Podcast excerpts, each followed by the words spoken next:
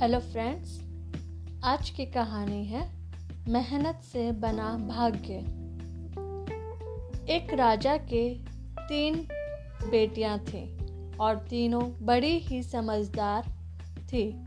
वे तीनों राजमहल में बड़े आराम से रहती थी।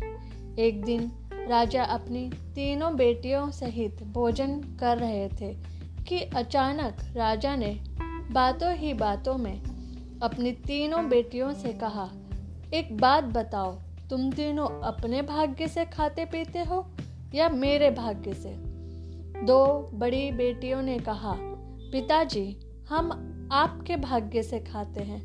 यदि आप हमारे पिता महाराज ना होते तो हमें इतनी सुख सुविधा व विभिन्न प्रकार के व्यंजन खाने को नसीब नहीं होते। ये सब आपके द्वारा अर्जित किया गया वैभव है, जिसे हम भोग रहे हैं। पुत्रियों के मुँह से ये सुनकर राजा को अपने आप पर बड़ा गर्व और खुशी हो रही थी। लेकिन राजा की सबसे छोटी बेटी ने इसी प्रश्न के उत्तर में कहा, पिताजी, मैं आपके भाग्य से नहीं, बल्कि अपने स्वयं के भाग्य से ये सब वैभव भोग रही हूँ।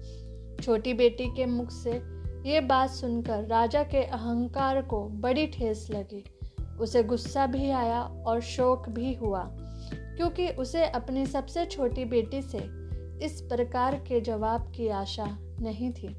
समय बीतता गया, लेकिन राजा अपनी सबसे छोटी बेटी की वह बात को भुला नहीं पाया और समय आने पर राजा ने अपनी दोनों बड़ी बेटियों के विवाह को दो राजकुमारों से करवा दिया, परंतु अपनी सबसे छोटी बेटी का विवाह क्रोध के कारण एक गरीब लक्कड़हारे से कर दिया और विदाई देते समय उसे वह बात याद दिलाते हुए कहा, यदि तुम अपने भाग्य से राज वैभव का सुख भोग रही थी तो तुम्हें उस गरीब लक्कड़हारे के घर में भी वही राज वैभव का सुख प्राप्त होगा, अन्यथा तुम्हें भी ये मानना पड़ेगा कि तुम आज तक जो राजवैभव का सुख ले रही थी, वह तुम्हारे नहीं, बल्कि मेरे भाग्य से मिला था।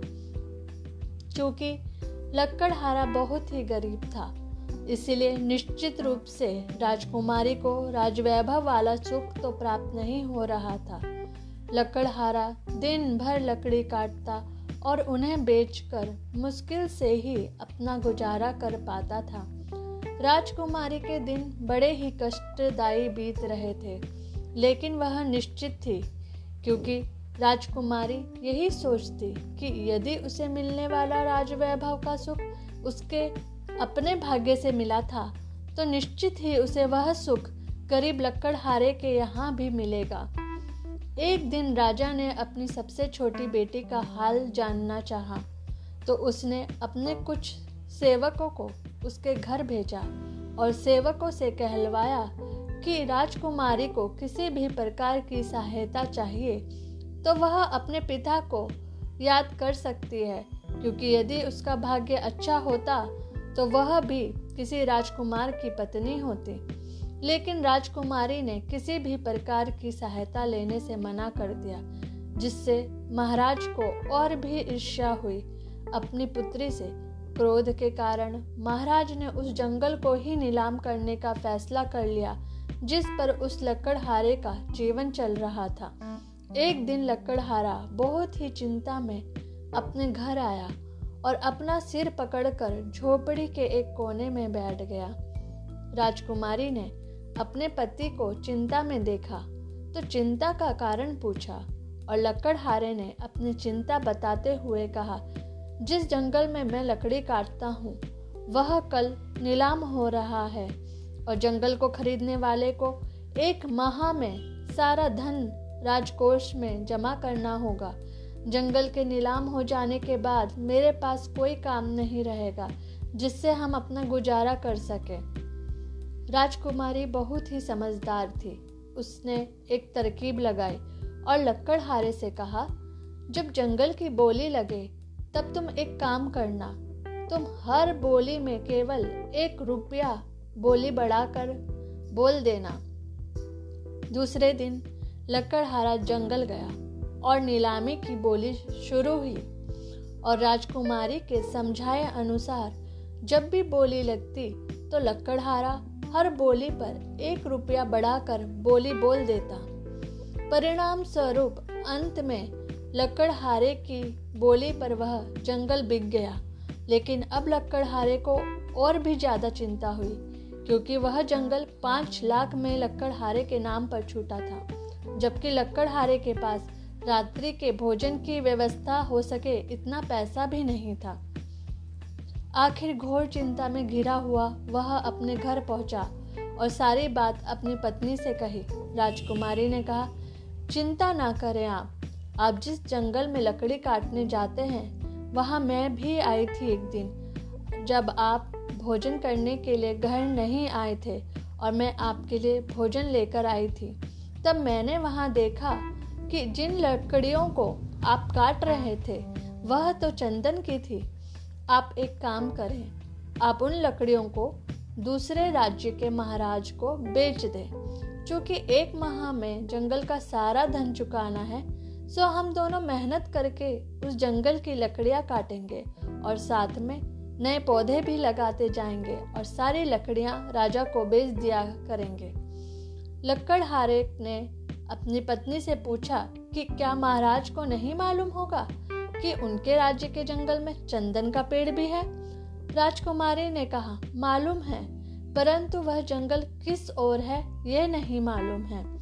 लक्कड़हारे को अपनी पत्नी की बात समझ में आ गई और दोनों ने बड़ी, कड़ी मेहनत से चंदन की लकड़ियों को काटा और दूर दराज के राजाओं को बेचकर जंगल की सारी रकम एक माह में चुका दी और नए पौधों की खेप भी रुपवा दी ताकि उनका काम आगे भी चलता रहे। धीरे धीरे लक्कड़हारा और राजकुमारी धनवान हो गए। लक्कड़हारा और राजकुमारी ने अपना महल बनवाने की सोच एक दूसरे से विचार विमर्श करके काम शुरू करवाया। लक्कड़हारा दिन भर अपने काम को देखता और राजकुमारी अपने महल के कार्य पर ध्यान रखती। एक दिन राजकुमारी अपने महल की छत पर खड़ी होकर मजदूरों का काम देख रही थी कि अचानक उसने अपने महाराज पिता और अपना पूरा राज परिवार मजदूरों के बीच मजदूरी करता हुआ नज़र आता है। राजकुमारी अपने परिवार वालों को देख सेवकों को तुरंत आदेश देती है कि वह उन मजदूरों को छत पर ले आए। सेवक राजकुमारी की बात मान, वैसा ही करते हैं। महाराज अपने परिवार सहित महल की छत पर आ जाते हैं और अपनी पुत्री को महल में देख आश्चर्य से पूछते हैं कि तुम महल में कैसे राजकुमारी अपने पिता से कहती है, महाराज, आपने जिस जंगल को नीलाम करवाया, वह हमने ही खरीदा था, क्योंकि वह जंगल चंदन के पेड़ों का था, और फिर राजकुमारी ने सारी बातें राजा को कहा सुनाई। अंत में राजा ने स्वीकार किया कि उसकी पुत्री सही थी। अब इस कहानी से हमको यही पता चलता है, संसार में सभी अपने नसीब से पाते हैं, सबका अपना भाग्य होता है। सबको अपने भाग्य से ही मिलता है। लेकिन उस भाग्य को बनाने के लिए मेहनत बहुत ज़रूरी है। धन्यवाद।